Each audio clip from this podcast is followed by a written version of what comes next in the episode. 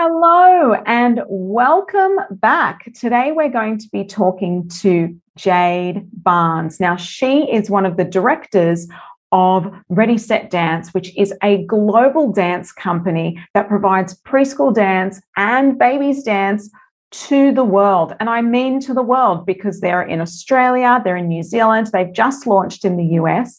They have over 250 studios that license their program. They're also on TV, Nickelodeon Junior, and other stations as well that have aired their show in over 125 countries. So, this is a wonderful dance business success story. And we're going to go through that journey with Jade. Uh, she talks about, you know, starting as a five year old little dancer to becoming an artist herself, to then a choreographer, and then a studio owner of 17 years. Uh, she goes on to sell that business and then focuses on the brand Ready Set Dance. Uh, it's an amazing story. You know, this is an award winning businesswoman, and I'm excited to share that with you. And I think it's great that we're actually talking about the business of arts here. This is this is a great podcast for that, and I think you're going to get a lot out of it. I certainly did. Let's kick it off with Jade Barnes. Hey there, I'm Josephine Lancuba, and you're listening to Business, Arts, and All That Jazz.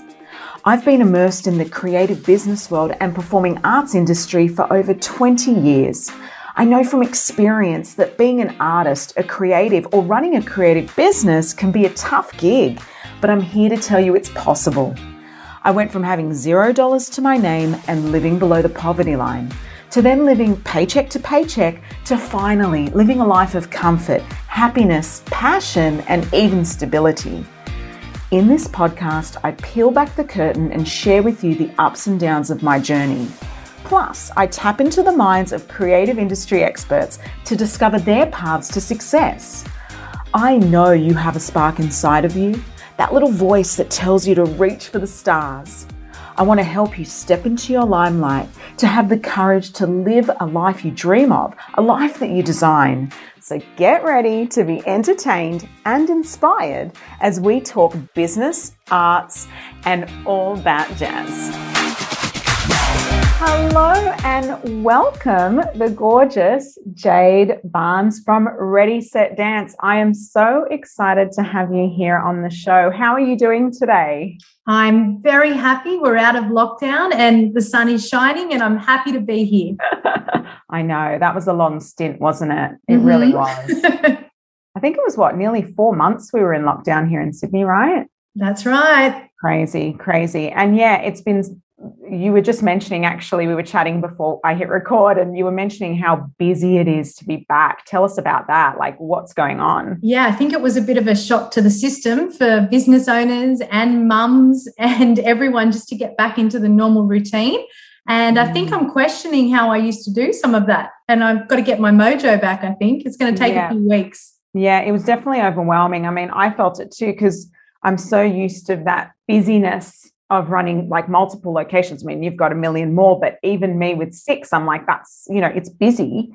And then, yeah, I kind of got used to the virtual space, you know, but I am happy to be back in person. Right no, it's, it's great to be back. It is good yeah, totally. And it's so good for the students as well. Um, look, I met you actually as a co-judge on the, in the AusMumpreneur Network. Uh, we were, I think we were put into a Zoom room together and told, we're going to be judges in this particular category with those beautiful entrepreneurial women.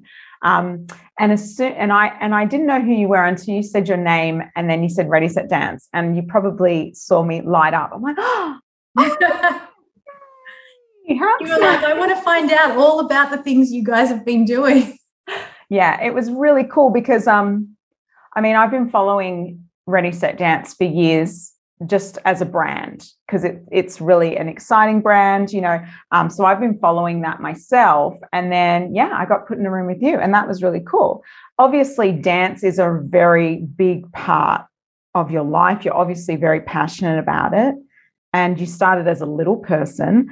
You know tell me why you chose dance or did dance choose you Well, I think I chose dance actually. My parents chose dance. They were trying uh, a few things, and I'm the most unsporty person that you will find. I still can't catch a ball to this day.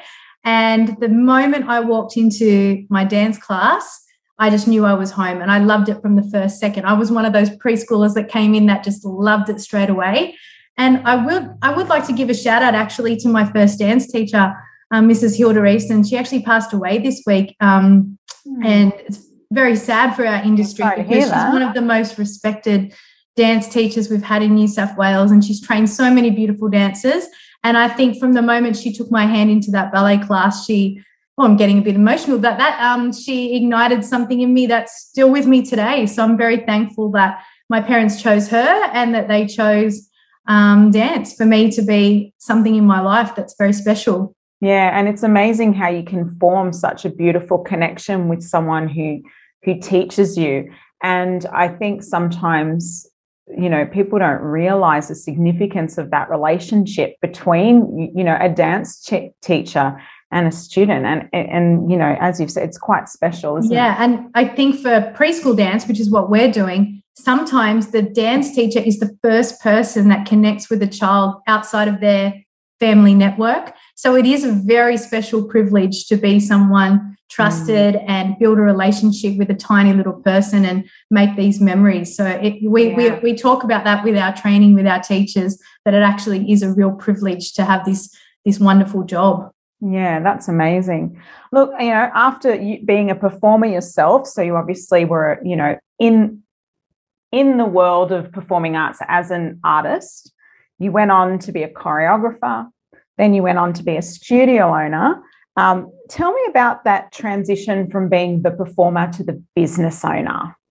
Well, that is a big transition, I'll have to say. Um, I went to university and studied law, so not something that people uh, think that many dancers will do. Mm. I I paid for my law degree by dancing professionally throughout university and teaching dance. So I was a very unusual law student at Sydney University, and I think I was probably more interested in the law review performances than constitutional law lectures, that's for sure. but it gave me an amazing grounding. When I came out of law school, I quickly realized I couldn't leave dance behind. I wanted to still do something with dance. And I was kidding myself that I could basically do law in the day and then start my own dance school at night. So that, that was a, a funny little dream that I had for a minute. And the first day that I opened the studio, I had 66 students. I remember that, the, the number 66. Mm. And by the second year, I had 300. So that it became a full time job very quickly. And I decided that I would leave law behind and follow the passion that has been with me the whole time. So Did it's law, a hard decision because you know yeah. you've done so you've you've got yourself to do this degree, you've invested so much time and money in it. My parents were so excited. I was going to be the first lawyer in the family. and then you know, I had to convince my mum that she would not be she would not be coming to watch me in court like it was in Eisteddfod. So you can still come to the yeah. Eisteddfods, mum, and watch the this next generation of dancers. So oh well, look, it all panned out for you in the end, luckily, because yeah. it does it doesn't always does it for dancers. So that was actually, you know, a good path you've taken. Uh, does the law degree ever help you in your business? Like, has that ever come in and been yeah not not so much uh, in my in my studio life when i was a dance studio owner but now in ready set dance we have five directors and each of us kind of manages a different lane and i manage the legal lane. So a lot of that is to do with trademarking that we're doing and um, protecting our intellectual property. So that's one area that i look after for the business now and just general contracts. When we did our joint venture with Nickelodeon, that was my responsibility. So even though I'm not going to write the contract, I'm able to read it, understand it, communicate it to the rest of the team. So, yes, strangely, it's come in handy in the last few years. Yeah, that's amazing. Now, you had a, a studio for what was it, 13 years called Planet Seven, Dance? 17 years. 17 years, mm. yeah. What um you eventually left being a studio owner. Was that to sort of focus on Ready Set Dance, or or what was the the reason for that? That leaving behind the studio. It was a very hard decision. I'll have to say that it felt like my baby, and it had grown to be one of Sydney's most successful studios. And I, I kind of felt like I had achieved everything I wanted to with that business.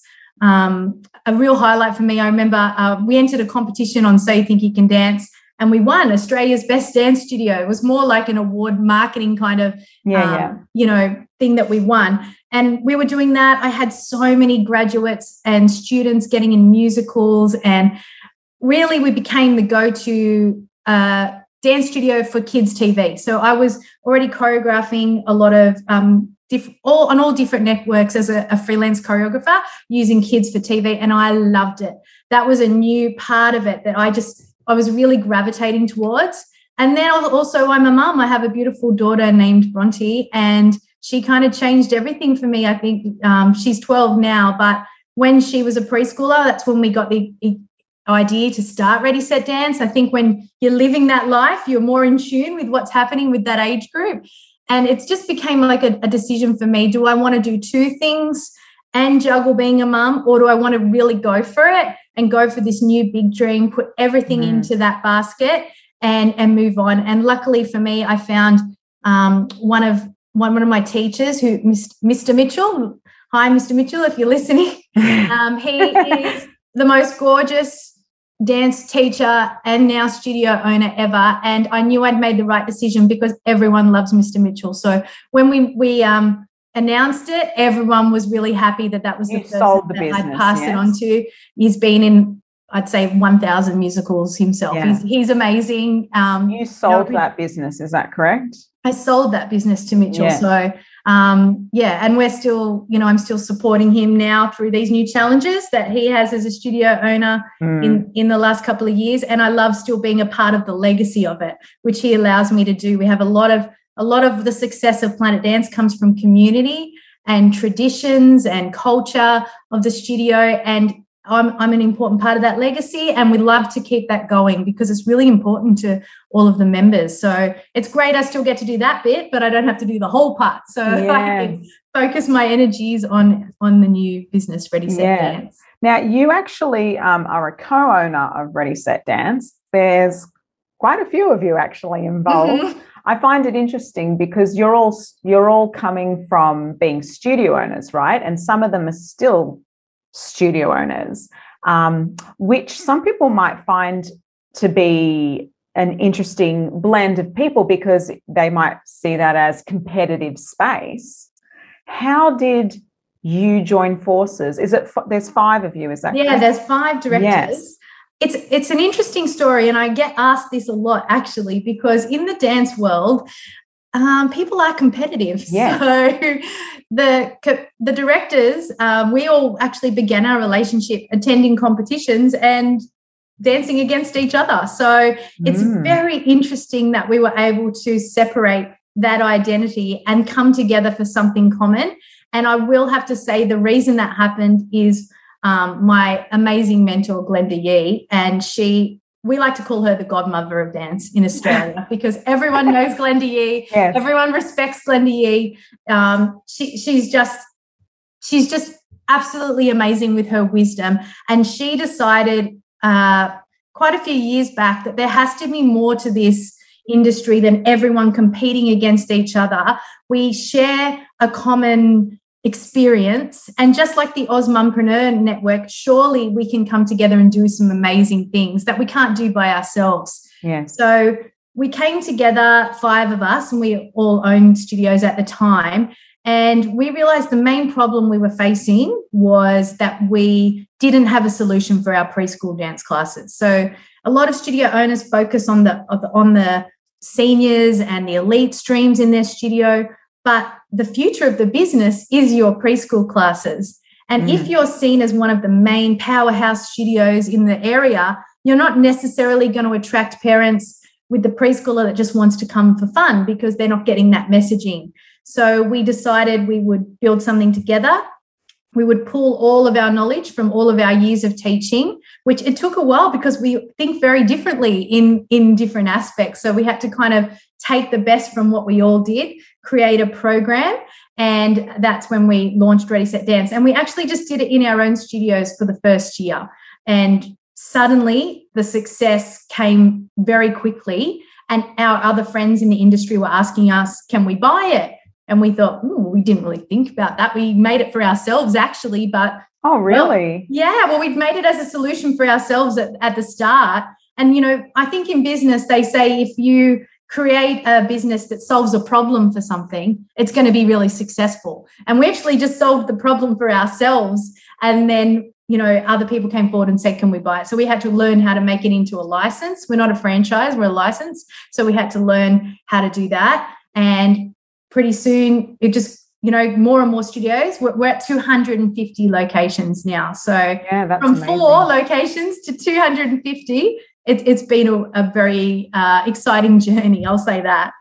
Yeah i mean it's interesting because i wanted to ask you about that model. So i'm i'm interested in licensing in the sense that i do it in a different format. I mean i'm in musical theatre and i write my own shows and my own music so for me, I'm actually going down the path now of licensing those productions that I've created ah. for my students in house. Yes. Um, for well, you, that's the very, same kind of thing, really, isn't it? yeah, I mean, licensing is licensing. Yeah. Um, but at the end of the day, you're licensing a program. What made you go down the route of licensing versus franchising? What was, and what's the difference there for those people listening as well? Well, I think a big difference for us is that we weren't selling them a solution for their whole business. So we didn't want to get involved in what they were doing in their ballet classes, what mm. they were mm. doing in their recreational stream, what their studio was called, you know, what colors their studio would be be, what their what they had, what their risk management policy was, any of that. We just wanted to show them one segment of their business, and that's why it made sense to license that program rather than be a franchise and open Ready Set Dance as a dance school all over Australia. So yeah. that was kind of the main distinguishing feature.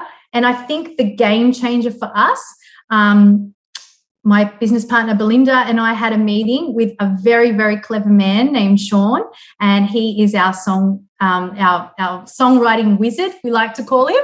And we were saying, oh, we might just pull the best music that you know we know and that we love to use, and we'll make that the program. And he said, why would you do that? Why wouldn't you just write your own music from the start? Why wouldn't you make it exactly how you want it, made for dancers with the knowledge that you have, instead of settling for that song kind of works for, for dancers?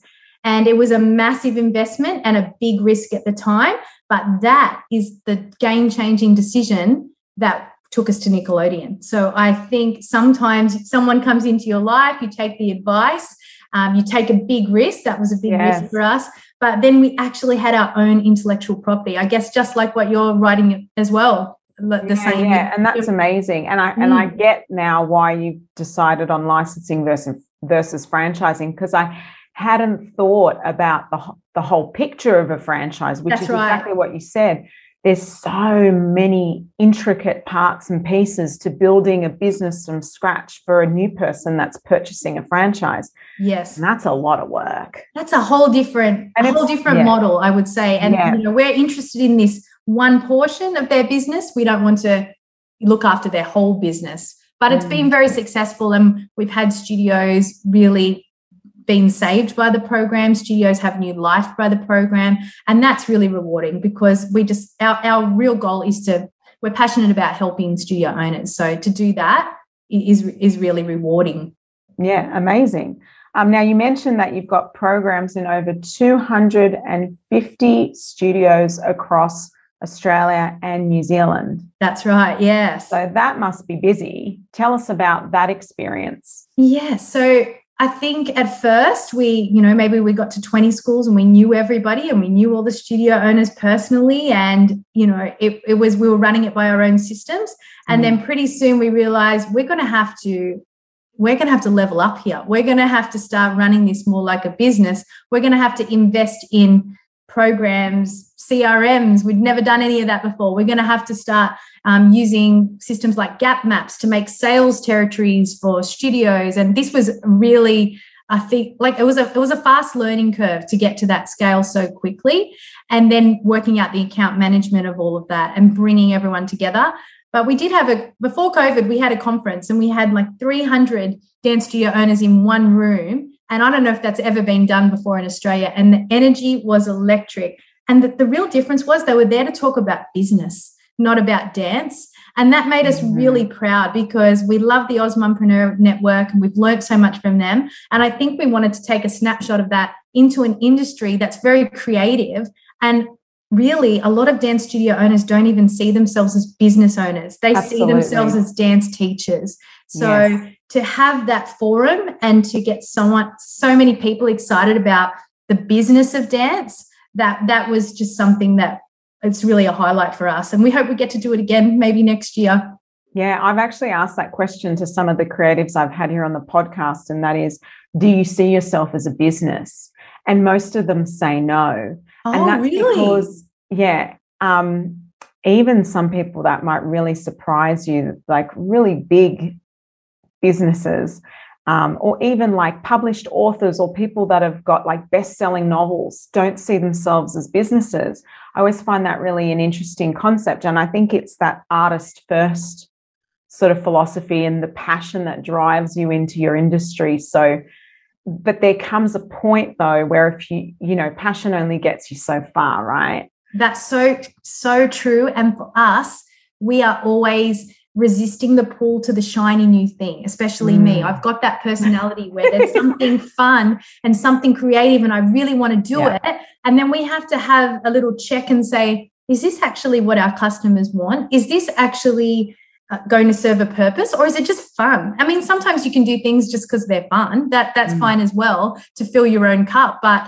really when you're talking about a business and you're employing a team and you've got responsibilities you have to look at whether your creative project actually has a purpose so that's something we've we've learned to do in the last few years in yeah. particular yeah especially when you have family obligations and all that like I know I used to run around, you know, I, I, wanted to be a rock star when I was younger and I got to do some really cool stuff. But yeah. um but yeah, I you know, to do that now would be just insane to me. Like I'd love to see those videos though. Yeah.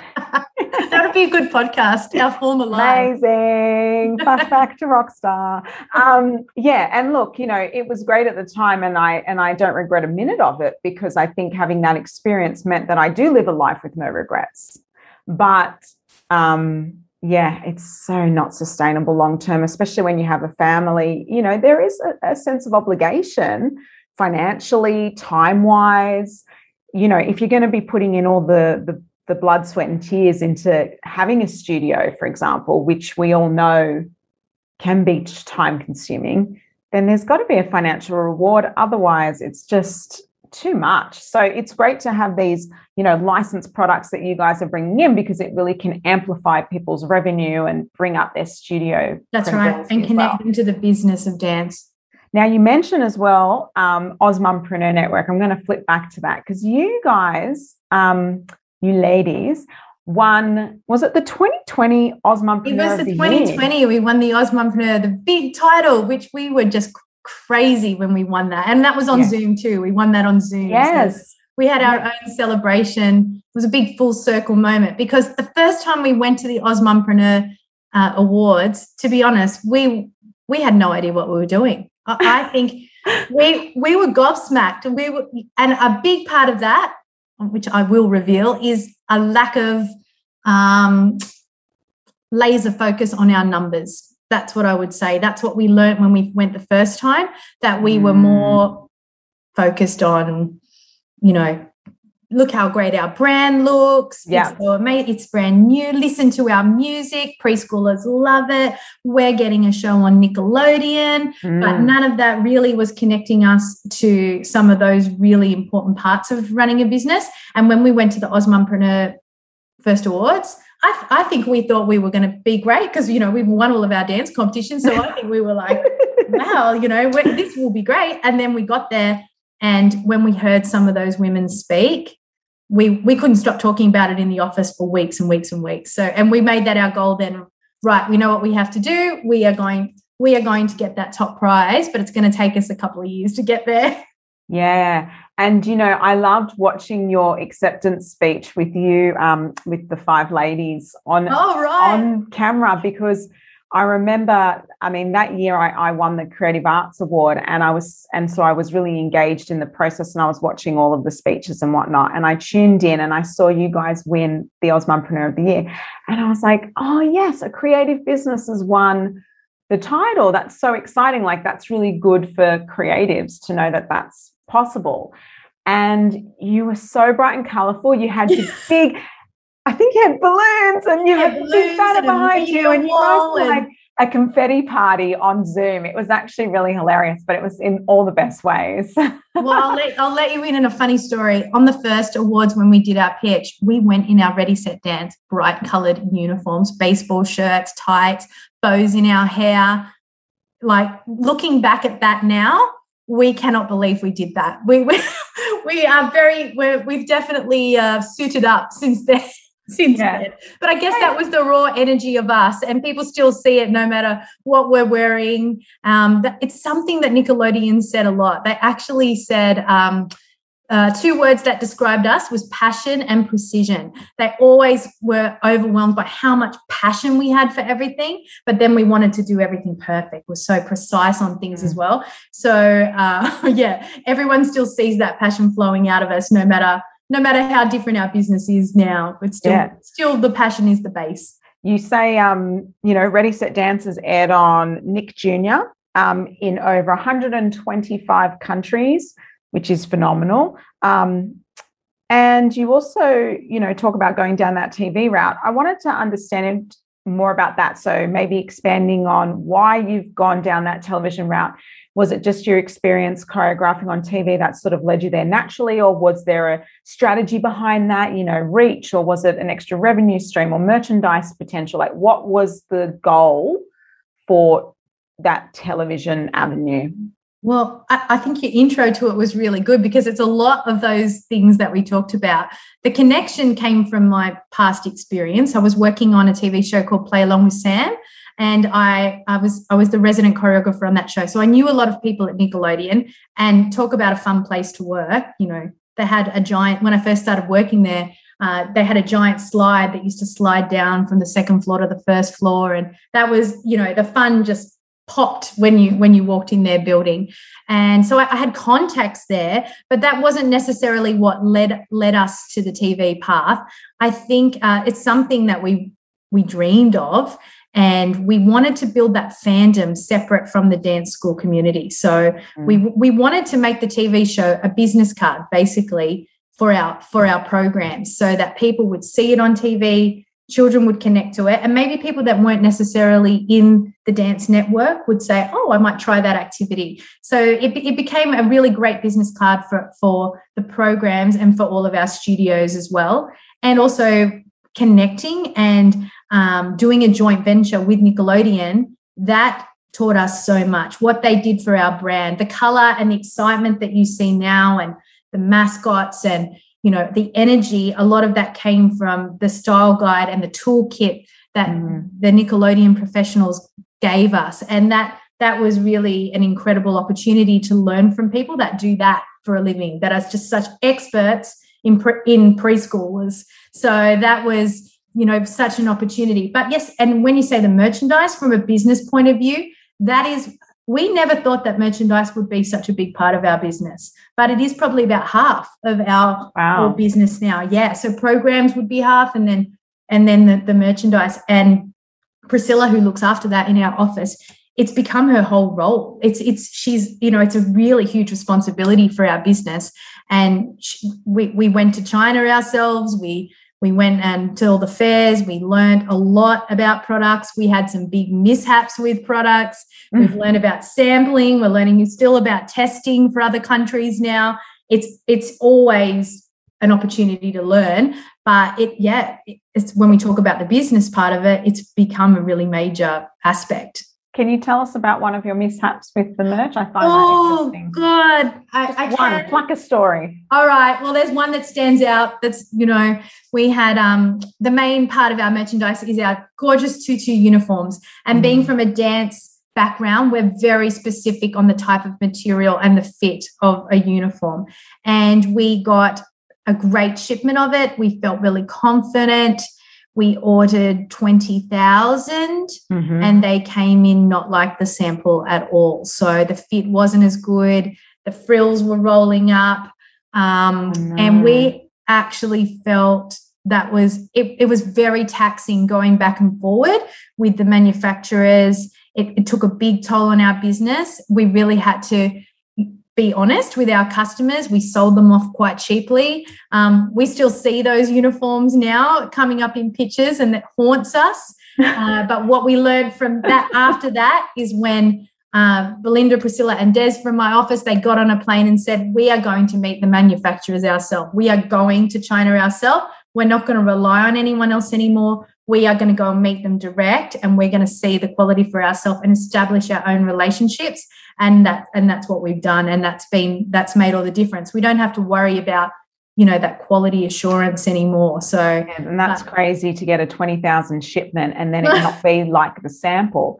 And it's something that other people may not notice as much as you guys would, for example, but it was kind of noticeable. It was noticeable. Okay. So Maybe like, I think we were okay. definitely more pedantic, but it, it was noticeable and it just wasn't our usual standard. So, you know, you live and you learn from that. Sometimes you have to Yeah. ride that off and, and move on, but just don't do the same thing again. yeah. I, I would like to ask actually in relation um, with the television show and, and Nickelodeon, because we've talked quite a bit about that.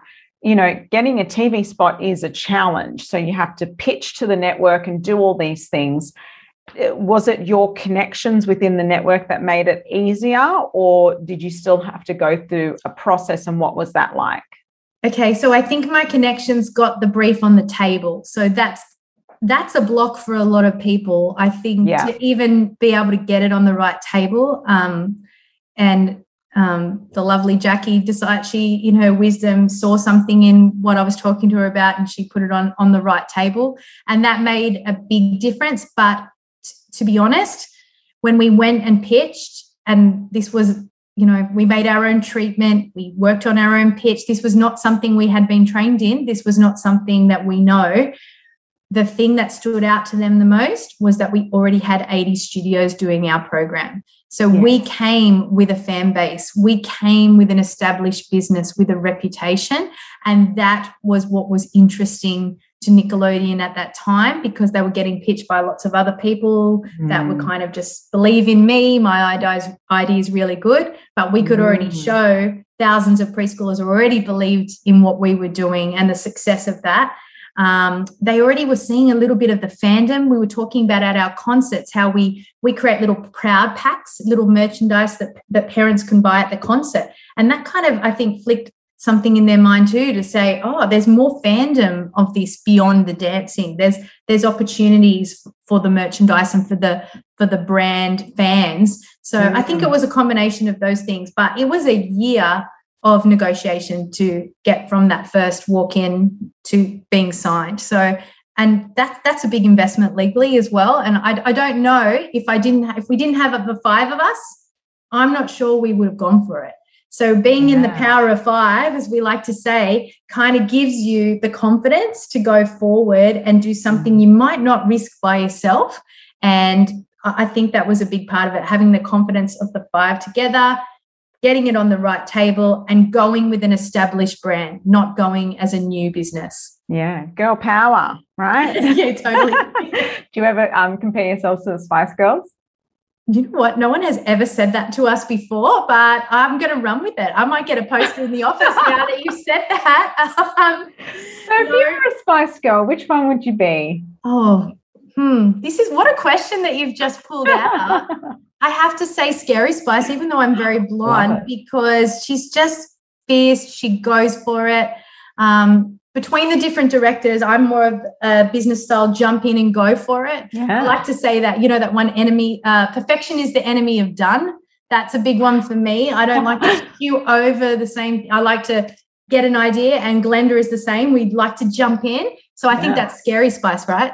Okay, amazing. Who inspires you? Okay, well, I'd say that's a big mix. In in our industry, uh, we've just connected with an amazing studio owner in um, America. Um, her name's Misty Lown, and she runs a dance studio owner university over there. And we've been, um, she's become one of our important partnerships for the US. And I'm very inspired by her. She's bringing a whole different kind of way of of um, running a dance studio owner business and bringing that real community aspect. But some of the things she said lately, I have really resonated with. So I'll have to definitely say Misty Lown. Mm. Um, I'm a person that loves watching. Um, uh, that loves watching anything on Netflix or any podcasts of women doing amazing new things. So I actually wore, I don't know if you can see, I've got my um, can you see who that is on yeah. t-shirt? Yeah. The notorious RBG. So I've been watching her. I love I love Ruth. Uh, I think I think maybe that's my law background as well. I think she's her story amazing. I love reading all about that. Um, somebody that I worked with in my former life, uh, Denise Duffield Thomas. So she, oh yes, I I follow you know, her and um, listen to her podcast and all that. Yeah, okay. Denise. Yeah. So we actually worked at the Olympics together, and I was the host, and she was in the Olympic mascot suit. So all these years later, um, we're still friends, and she has written some best-selling books that are pretty extraordinary, especially when yeah. you know someone from a former life. So she's very inspiring.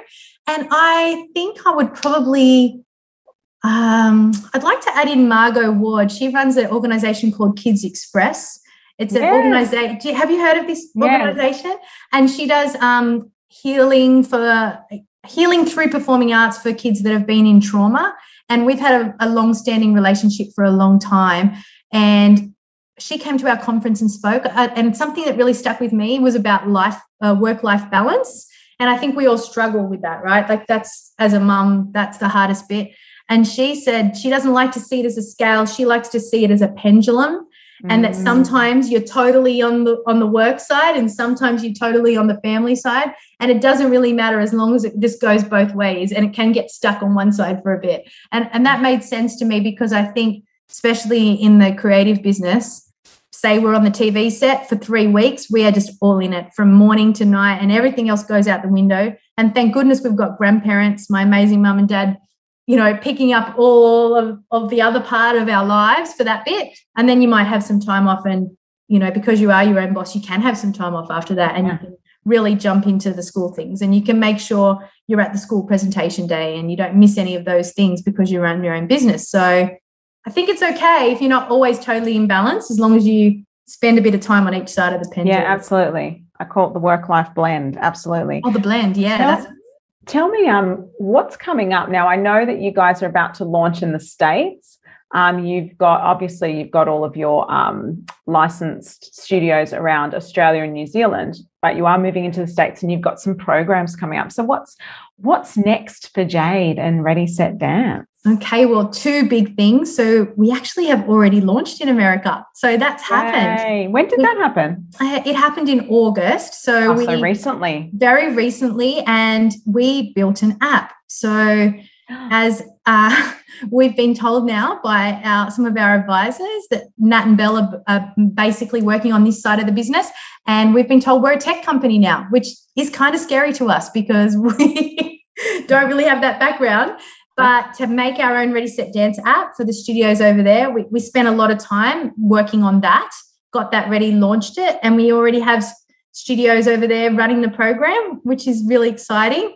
I would say it's a little different to how we expected because of COVID. We thought we would be able to get over there and you know meet the people ourselves and mm. bring our energy to the conferences but we launched in a big expo in Vegas. So the dance teacher web in Vegas and we had some great ambassadors on the floor there and they got some interest for us. So yeah we've launched. It's happening.